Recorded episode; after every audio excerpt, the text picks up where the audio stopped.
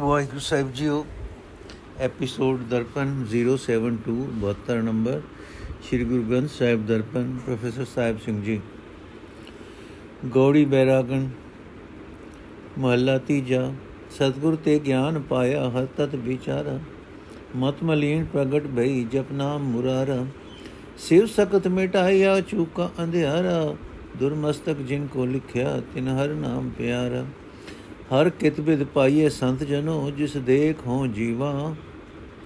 ਹਰ ਬਿਨ ਚਸਾ ਨ ਜੀਵਤੀ, ਗੁਰ ਮੇਲਿਓ ਹਰ ਰਸ ਪੀਵਾ ਰਹਾਉ। ਹੋ ਹਰ ਗੁਣ ਗਾਵਾਂ, ਨਿਤ ਹਰ ਸੁਣੀ, ਹਰ ਹਰ ਗਤ ਕੀਨੀ। ਹਰ ਰਸ ਗੁਰ ਤੇ ਪਾਇਆ, ਮੇਰਾ ਮਨ ਤਨ ਲੀਨੀ। ਦਨ ਦਨ ਗੁਰੂ ਸਤਪੁਰਖ ਹੈ, ਜਿਨ ਵਕਤ ਹਰ ਦੀਨੀ। ਜਿਸ ਗੁਰ ਤੇ ਹਰ ਪਾਇਆ, ਸੋ ਗੁਰੂ ਹਮ ਕੀਨੀ। ਗੁਣ ਦਾਤਾ ਹਰ ਰਾਏ ਹੈ ਹਮ ਅਵਗੁਣਿਆਰੇ, ਪਾਪੀ ਪਾਥਰ ਡੂਬਦੇ ਗੁਰਮਤ ਹਰ ਤਾਰੇ।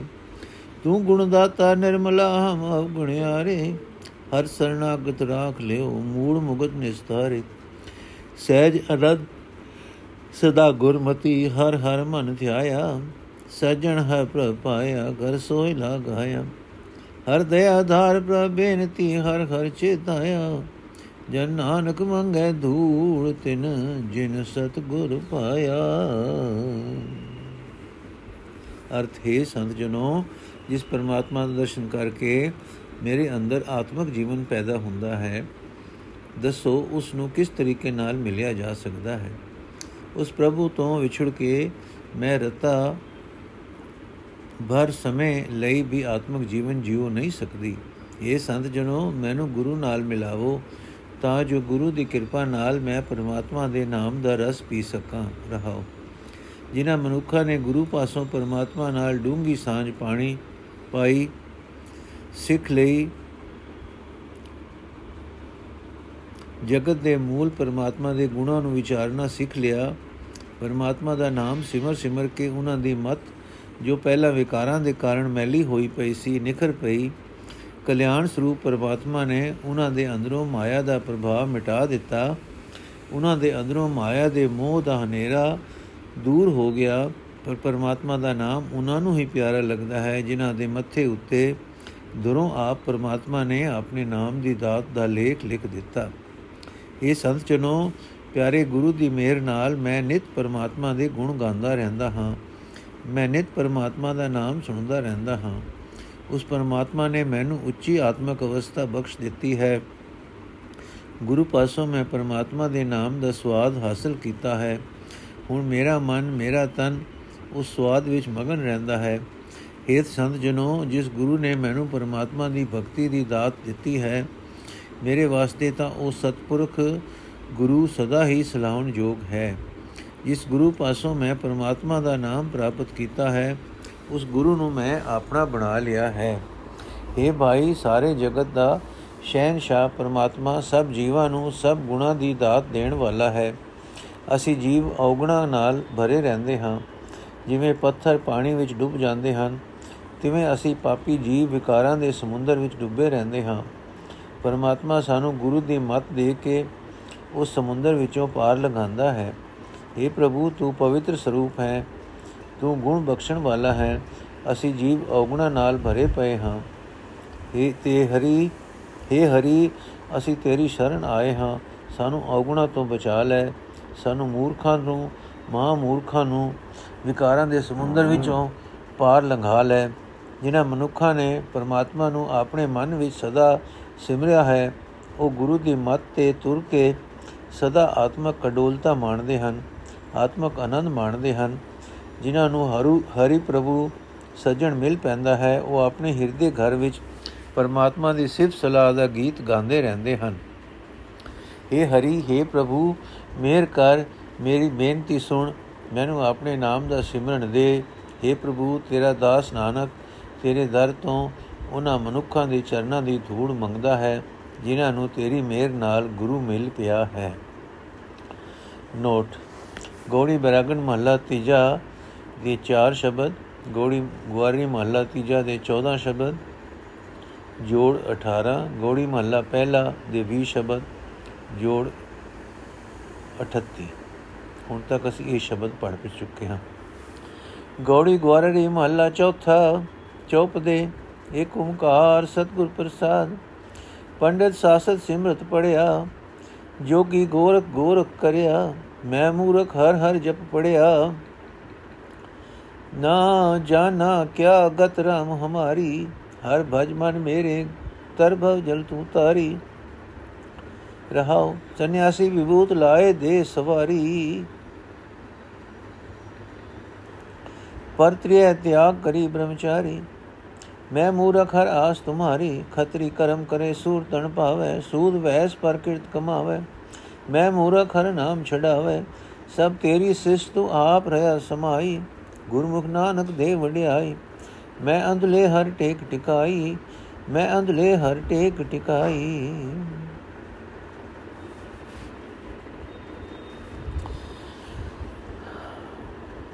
ਅਰਥ ਪੰਡਿਤ ਸ਼ਾਸਤਰ ਸਿਮਰਤੀਆਂ ਆਦਿਕ ਧਰਮ ਪੁਸਤਕਾਂ ਪੜ੍ਹਦਾ ਹੈ ਤੇ ਇਸ ਵਿਦਵਤਾ ਦਾ ਫਕਰ ਕਰਦਾ ਹੈ। ਯੋਗੀ ਆਪਣੇ ਗੁਰੂ ਗੋਰਖ ਦੇ ਨਾਮ ਦਾ ਜਾਪ ਕਰਦਾ ਹੈ ਤੇ ਉਸ ਦੀਆਂ ਦਸੀਆਂ ਸਮਾਧੀਆਂ ਆਦਿਕ ਨੂੰ ਆਤਮਿਕ ਜੀਵਨ ਦੀ ਟੇਕ ਬਣਾਈ ਬੈਠਾ ਹੈ। ਪਰ ਮੈਂ ਮੂਰਖ ਨੇ ਪੰਡਤਾਂ ਤੇ ਜੋਗੀਆਂ ਨੇ ਬਾਣੇ ਮੂਰਖ ਨੇ ਪਰਮਾਤਮਾ ਦੇ ਨਾਮ ਦਾ ਜਪ ਕਰਨਾ ਹੀ ਆਪਣੇ ਗੁਰੂ ਪਾਸੋਂ ਸਿੱਖਿਆ ਹੈ। हे ਮੇਰੇ RAM ਕਿਸੇ ਨੂੰ ਧਰਮ ਪੁਸਤਕਾਂ ਦੀ ਵਿਦਿਆ ਦਾ ਫਖਰ, ਕਿਸੇ ਨੂੰ ਸਮਾਧੀਆਂ ਦਾ ਸਹਾਰਾ, ਪਰ ਮੈਨੂੰ ਸਮਝ ਨਹੀਂ ਆਉਂਦੀ ਕਿ ਮੈਂ, ਜੇ ਮੈਂ ਤੇਰਾ ਨਾਮ ਭੁਲਾ ਦਿਆਂ ਤੇ ਮੇਰੀ ਕਿਹੋ ਜਿਹੀ ਆਤਮਿਕ ਦਸ਼ਾ ਹੋ ਜਾਏਗੀ। हे RAM ਮੈਂ ਤਾਂ ਆਪਣੇ ਮਨ ਨੂੰ ਇਹੀ ਸਮਝਾਉਂਦਾ ਹਾਂ। हे ਮੇਰੇ ਮਨ, ਪਰਮਾਤਮਾ ਦਾ ਨਾਮ ਸਿਮਰ ਤੇ ਸੰਸਾਰ ਸਮੁੰਦਰ ਤੋਂ ਪਾਰ ਲੰਘ ਜਾ। ਪਰਮਾਤਮਾ ਦਾ ਨਾਮ ਹੀ ਸੰਸਾਰ ਸਮੁੰਦਰ ਤੋਂ ਪਾਰ ਲੰਘਣ ਲਈ ਬੇੜੀ ਹੈ, ਰਹਾਓ। ਸੰਨਿਆਸੀ ਨੇ ਸਵਾ ਮਲ ਕੇ ਆਪਣੇ ਸਰੀਰ ਨੂੰ ਸੰਵਾਰਿਆ ਹੋਇਆ ਹੈ। ਉਸਨੇ ਪਰਾਈ ਇਸਤਰੀ ਦਾ ਤਿਆਗ ਕਰਕੇ ਬ੍ਰਹਮਚਰਜ ਧਾਰਨ ਕੀਤਾ ਹੋਇਆ ਹੈ। ਉਸਨੇ ਨਿਰੇ ਬ੍ਰਹਮਚਰਜ ਨੂੰ ਆਪਣੇ ਆਤਮਿਕ ਜੀਵਨ ਦਾ ਸਹਾਰਾ ਬਣਾਇਆ ਹੋਇਆ ਹੈ।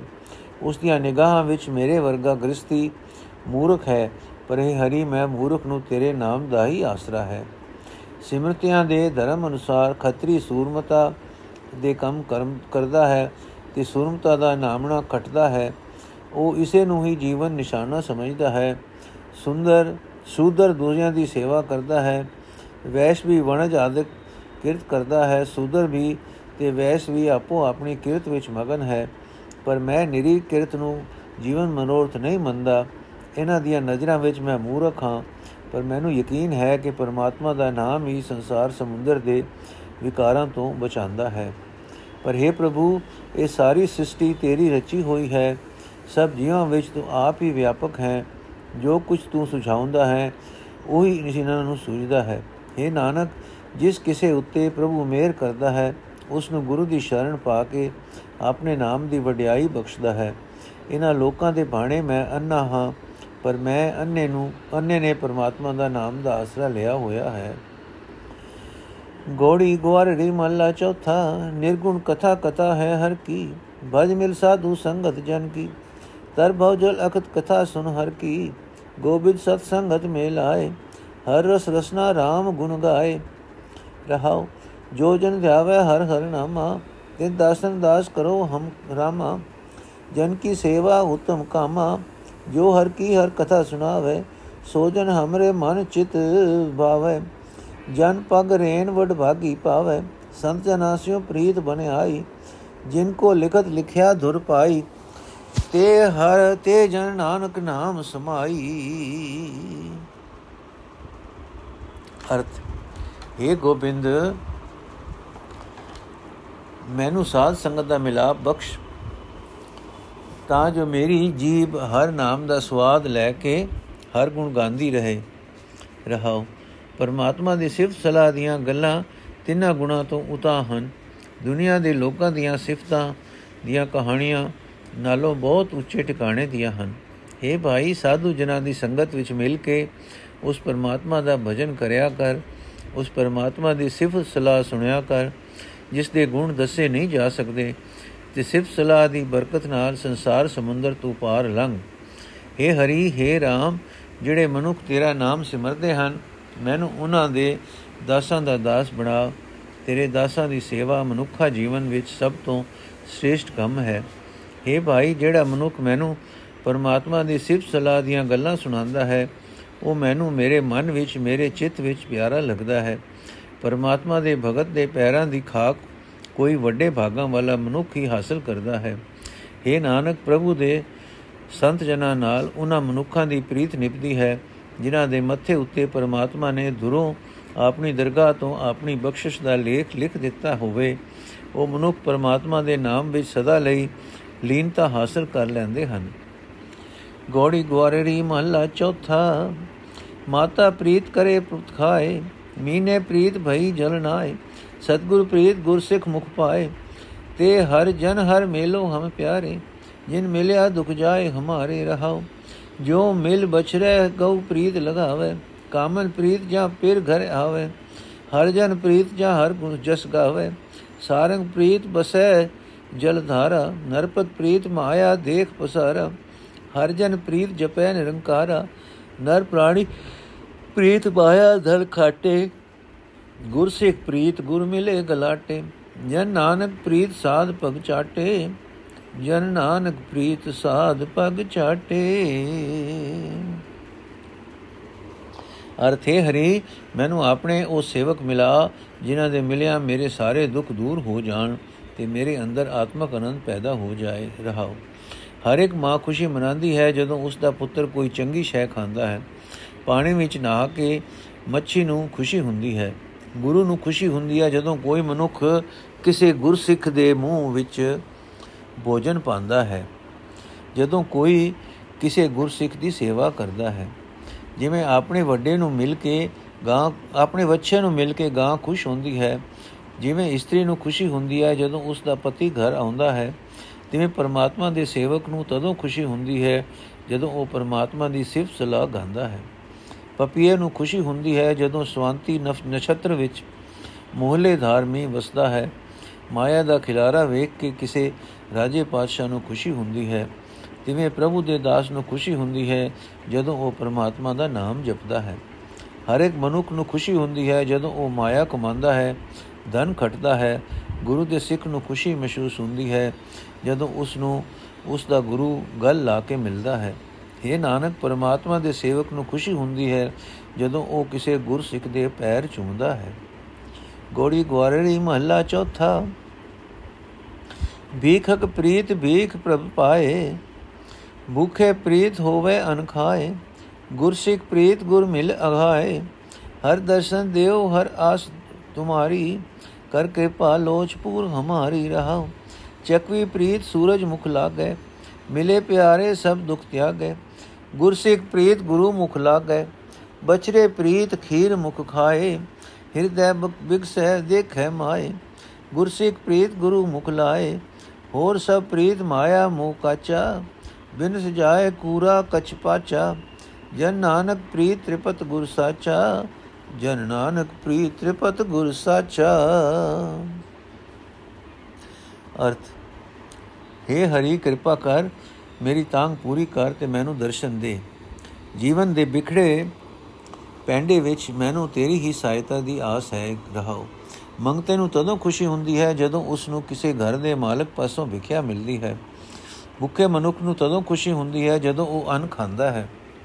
ਇਸੇ ਤਰ੍ਹਾਂ ਗੁਰੂ ਦੇ ਸਿੱਖ ਨੂੰ ਖੁਸ਼ੀ ਹੁੰਦੀ ਹੈ ਜਦੋਂ ਗੁਰੂ ਨੂੰ ਮਿਲ ਕੇ ਉਹ ਮਾਇਆ ਦੀ ਤ੍ਰਿਸ਼ਨਾ ਵੱਲੋਂ ਸੰਤੁਸ਼ਟ ਹੁੰਦਾ ਹੈ। ਚਕਵੀ ਨੂੰ ਖੁਸ਼ੀ ਹੁੰਦੀ ਹੈ ਜਦੋਂ ਉਸ ਨੂੰ ਸੂਰਜ ਦਿਸਦਾ ਹੈ। ਕਿਉਂਕਿ ਸੂਰਜ ਚੜ੍ਹਨ ਤੇ ਉਹ ਆਪਣੇ ਪਿਆਰੇ ਚਕਵੇ ਨੂੰ ਮਿਲਦੀ ਹੈ ਤੇ ਵਿਛੋੜੇ ਦੇ ਸਾਰੇ ਦੁੱਖ ਭੁਲਾਉਂਦੀ ਹੈ। ਗੁਰਸਿੱਖ ਨੂੰ ਖੁਸ਼ੀ ਹੁੰਦੀ ਹੈ ਜਦੋਂ ਉਸ ਨੂੰ ਗੁਰੂ ਵਿੱਚ ਦਿਸਦਾ ਹੈ। ਵੱਡੇ ਨੂੰ ਬੱਚੇ ਨੂੰ ਆਪਣੀ ਮਾਂ ਦਾ ਦੁੱਧ ਮੂੰਹ ਨਾਲ ਪੀ ਕੇ ਖੁਸ਼ੀ ਹੁੰਦੀ ਹੈ। ਉਹ ਆਪਣੀ ਮਾਂ ਨੂੰ ਦੇਖਦਾ ਹੈ ਤੇ ਦਿਲ ਵਿੱਚ ਖਿੜਦਾ ਹੈ। ਇਸ ਤਰ੍ਹਾਂ ਗੁਰਸਿੱਖ ਨੂੰ ਗੁਰੂ ਦਾ ਦਰਸ਼ਨ ਕਰਕੇ ਖੁਸ਼ੀ ਹੁੰਦੀ ਹੈ। ਗੁਰੂ ਪਰਮਾਤਮਾ ਤੋਂ ਬਿਨਾ ਹੋਰ ਮੋਹ ਕੱਚਾ ਹੈ। ਮਾਇਆ ਦੀ ਪ੍ਰੀਤ ਸਾਰੀ ਨਾਸ਼ਵੰਤ ਹੈ। ਹੋਰ ਮੋਹ ਨਾਸ ਹੋ ਜਾਂਦਾ ਹੈ, ਝੂਠਾ ਹੈ ਹੀਰਾ ਕੱਚ ਸਮਾਨ ਹੀ ਹੈ। ਇਹ ਦਾਸ ਨਾਨਕ ਜਿਸ ਨੂੰ ਸੱਚਾ ਗੁਰੂ ਮਿਲਦਾ ਹੈ, ਉਸ ਨੂੰ ਅਸਲ ਖੁਸ਼ੀ ਹੁੰਦੀ ਹੈ, ਕਿਉਂਕਿ ਉਸ ਨੂੰ ਗੁਰੂ ਮਿਲਣ ਨਾਲ ਸੰਤੋਖ ਪ੍ਰਾਪਤ ਹੁੰਦਾ ਹੈ।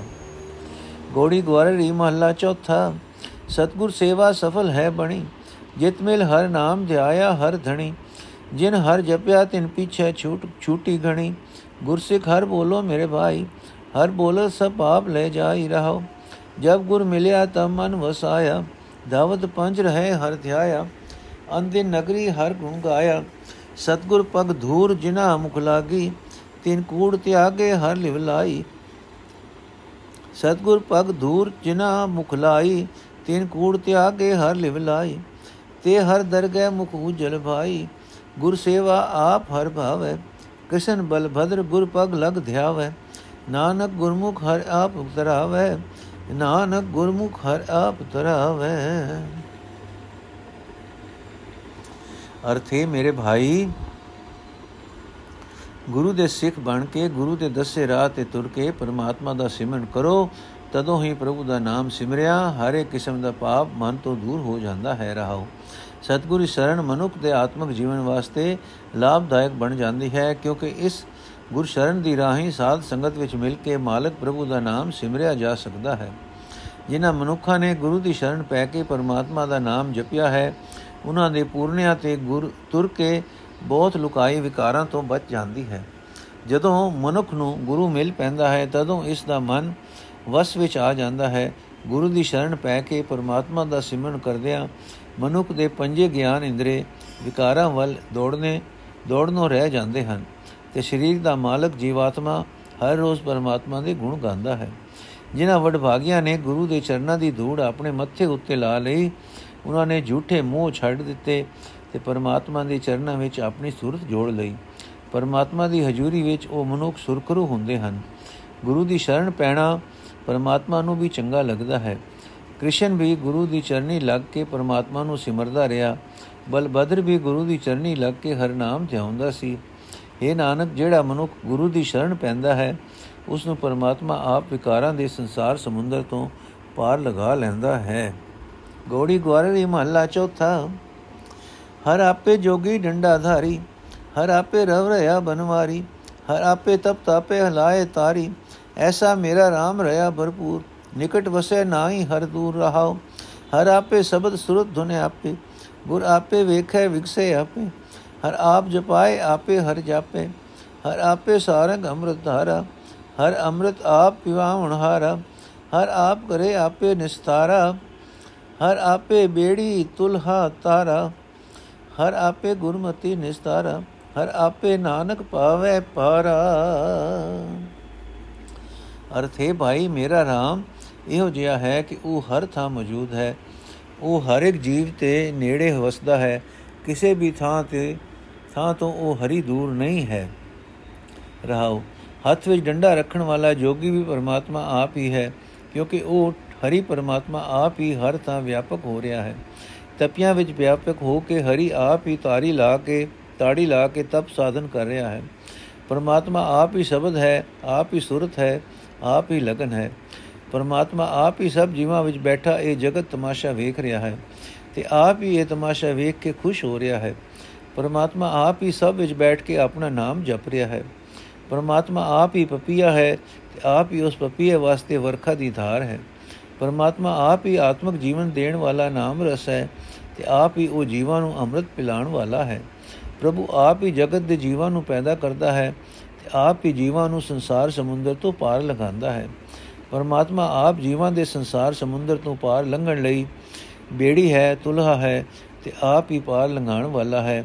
ਪ੍ਰਭੂ ਆਪ ਹੀ ਗੁਰੂ ਦੀ ਮੱਤ ਦੇ ਤੋਰ ਕੇ ਵਿਕਾਰਾਂ ਤੋਂ ਬਚਾਉਂਦਾ ਹੈ। हे ਨਾਨਕ, ਪਰਮਾਤਮਾ ਆਪ ਹੀ ਸੰਸਾਰ ਸਮੁੰਦਰ ਤੋਂ ਪਾਰ ਲਗਾਉਂਦਾ ਹੈ। ਹੁਣ ਤੱਕ ਅਸੀਂ ਗੋੜੀ ਗਵਾਰੀ ਮਹੱਲਾ ਦੇ 4 ਮਹੱਲਾ ਚੌਥਾ ਦੇ 6 ਸ਼ਬਦ, ਗੋੜੀ ਮਹੱਲਾ ਪਹਿਲਾ ਦੇ 20 ਸ਼ਬਦ ਤੇ ਗੋੜੀ ਮਹੱਲਾ ਤੀਜਾ ਦੇ 18 ਸ਼ਬਦ, ਕੁੱਲ ਜੋੜ 44 ਸ਼ਬਦ ਪੜ ਚੁੱਕੇ ਗੋੜੀ ਬੈਰਾਗਣ ਮਹੱਲਾ ਚੌਥਾ ਸਾ ਹਮਾਰਾ ਤੂੰ ਧਣੀ, ਜੈਸੀ ਤੂੰ ਰਾਸ ਦੇ ਤੈਸੀ ਹਮਲੇ ਹਰ ਨਾਮ 49 ਰੰਗ ਸਿਉ ਜੇ ਆਪ ਦਿਆਲ ਹੋਏ ਦੇ ਹਮ ਵਣ ਜਾਰੇ RAM ਕੇ ਹਰ ਵਣਜ ਕਰਾਵੇ ਦੇ ਰਾਸ ਰੇ ਰਹਾਉ ਲਾ ਹਰ ਭਗਤ ਧਨ ਖਟਿਆ ਹਰ ਸੱਚੇ ਸ਼ਾ ਮਨ ਭਾਇਆ ਹਰ ਜਪ ਹਰ ਵਖਰ ਲਧਿਆ ਜਮ ਜਗਾਤੀ ਨੇੜ ਨਾ ਆਇਆ ਹੋਰ ਵਣਜ ਕਰੇ ਵਪਾਰੀਏ ਅਨਤ ਤਰੰਗੀ ਦੁਖ ਮਾਇਆ ਉਹ ਜਿਹੇ ਵਣਜ ਹਰ ਲਾਇਆ ਫਲ ਤੇ ਹਾ ਤਿਨ ਪਾਇਆ ਹਰ ਹਰ ਵਣਜ ਸੋ ਸੋ ਜਨ ਕਰੇ, ਜਿਸ ਕਿਰਪਾਲ ਹੋਏ ਪ੍ਰਭ ਦੇਈ, ਜਨ ਨਾਨਕ ਸ਼ਾਹ ਹਰ ਸੇਵਿਆ, ਫਿਰ ਲੇਖਾ ਮੂਲ ਨਾ ਲਈ। ਜਨ ਨਾਨਕ ਸ਼ਾਹ ਹਰ ਸੇਵਿਆ, ਫਿਰ ਲੇਖਾ ਮੂਲ ਨਾ ਲਈ। ਅਰਥ हे ਭਾਈ, ਅਸੀਂ ਜੀਵ ਪਰਮਾਤਮਾ ਸ਼ਾਹੂਕਾਰ ਦੇ ਭੇਜੇ ਹੋਏ ਵਪਾਰੀ ਹਾਂ। ਉਹ ਸ਼ਾਹ ਆਪਣੇ ਨਾਮ ਦਾ ਸਰਮਾਇਆ ਦੇ ਕੇ ਅਸਾਂ ਜੀਵਾਂ ਪਾਸੋਂ ਵਪਾਰ ਕਰਾਂਦਾ ਹੈ ਰਹਾਓ। हे ਪ੍ਰਭੂ, ਤੂੰ ਸਾਡਾ ਸ਼ਾਹ ਹੈ, ਤੂੰ ਸਾਡਾ ਮਾਲਕ ਹੈ, ਤੂੰ ਸਾਨੂੰ ਜਿਉ ਜਿਹਾ ਸਰਮਾਇਆ ਦਿੰਦਾ ਹੈ, ਉਹ ਜਿਹਾ ਸਰਮਾਇਆ ਅਸੀਂ ਲੈ ਲੈਂਦੇ ਹਾਂ। ਜੇ ਤੂੰ ਆਪ ਮਿਹਰਬਾਨ ਹੋ ਕੇ ਸਾਨੂੰ ਆਪਣੇ ਨਾਮ ਦਾ ਸਰਮਾਇਆ ਦੇਵੇਂ, ਤਾਂ ਅਸੀਂ ਪਿਆਰ ਨਾਲ ਤੇਰੇ ਨਾਮ ਦਾ ਵਪਾਰ ਕਰਨ ਲੱਗ ਪੈਂਦੇ ਹਾਂ। ਜਿਸ ਜੀਵ ਵਣਜਾਰੇ ਨੇ ਪਰਮਾਤਮਾ ਦੀ ਭਗਤੀ ਦੀ ਖੱਟੀ ਖੱਟੀ ਹੈ, ਪਰਮਾਤਮਾ ਦਾ ਨਾਮ ਧਨ ਖਟਿਆ ਹੈ, ਉਹ ਉਸ ਸਦਾ ਕਾਇਮ ਰਹਿਣ ਵਾਲੇ ਸ਼ਾਹ ਪ੍ਰਭੂ ਦੇ ਮਨ ਵਿੱਚ ਪਿਆਰਾ ਲੱਗਦਾ ਹੈ। ਜਿਸ ਜੀਵ ਵਪਾਰੀ ਨੇ ਪਰਮਾਤਮਾ ਦਾ ਨਾਮ ਜਪ ਕੇ ਪਰਮਾਤਮਾ ਦੇ ਨਾਮ ਦਾ ਸੌਦਾ ਵਿਆਜਿਆ ਹੈ, ਜਮ ਵਸੂਲੀਆ ਮਸੂਲੀਆ ਉਸ ਨੂੰ, ਉਸ ਦੇ ਨੇੜੇ ਵੀ ਨਹੀਂ ਢੁਕਦਾ ਜਮ ਮਸੂਲੀਆ ਉਸ ਦੇ ਨੇੜੇ ਵੀ ਨਹੀਂ ਢੁਕਦਾ ਪਰ ਜਿਹੜੇ ਜੀਵ ਵਣਜਾਰੇ ਪ੍ਰਭੂ ਨਾਮ ਤੋਂ ਬਿਨਾ ਹੋਰ ਹੋਰ ਵਣਜ ਕਰਦੇ ਹਨ, ਉਹ ਮਾਇਆ ਦੇ ਮੋਹ ਦੀਆਂ ਬੇਅੰਤ ਲਹਿਰਾਂ ਵਿੱਚ ਰਸ, ਫਸ ਕੇ ਦੁੱਖ ਸਹਾਰਦੇ ਰਹਿੰਦੇ ਹਨ। ਉਹਨਾਂ ਦੇ ਵੀ ਕੀ ਵਸ ਜਿਉ ਜੇ ਵਣਜ ਵਿੱਚ ਪਰਮਾਤਮਾ ਨੇ ਉਹਨਾਂ ਨੂੰ ਲਾ ਦਿੱਤਾ ਹੈ, ਉਹ ਜਿਹਾ ਹੀ ਫਲ ਉਹਨਾਂ ਨੇ ਪਾ ਲਿਆ ਹੈ। ਪਰਮਾਤਮਾ ਦੇ ਨਾਮ ਦਾ ਵਪਾਰ ਉਹੀ ਮਨੁੱਖ ਕਰਦਾ ਹੈ, ਜਿਸ ਨੂੰ ਪਰਮਾਤਮਾ ਆਪ ਮਿਹਰਬਾਨ ਹੋ ਕੇ ਦਿੰਦਾ ਹੈ। हे ਦਾਸ ਨਾਨਕ, ਜਿਸ ਮਨੁੱਖ ਨੇ ਸਭ ਦੇ ਸ਼ਾਹ ਪਰਮਾਤਮਾ ਦੀ ਸੇਵਾ ਭਗਤੀ ਕੀਤੀ ਹੈ, ਉਸ ਪਾਸੋਂ ਉਹ ਸ਼ਾਹ ਪ੍ਰਭੂ ਕਦੇ ਵੀ ਉਸ ਦੇ ਵਣਜ ਵਪਾਰ ਦਾ ਲੇਖਾ ਨਹੀਂ ਮੰਗਦਾ। ਵਾਹਿਗੁਰੂ ਜੀ ਕਾ ਖਾਲਸਾ, ਵਾਹਿਗੁਰੂ ਜੀ ਕੀ ਫਤਿਹ। ਅੱਜ ਦਾ ਐਪੀਸੋਡ ਸਮਾਪਤ ਹੋਇਆ ਜੀ। ਅਗਲਾ ਸ਼ਬਦ ਅਸੀਂ ਕੱਲ ਤੋਂ ਸ਼ੁਰੂ ਕਰਾਂਗੇ। ਵਾਹਿਗੁਰੂ ਜੀ ਕਾ ਖਾਲਸਾ, ਵਾਹਿਗੁਰੂ ਜੀ ਕੀ ਫਤਿਹ।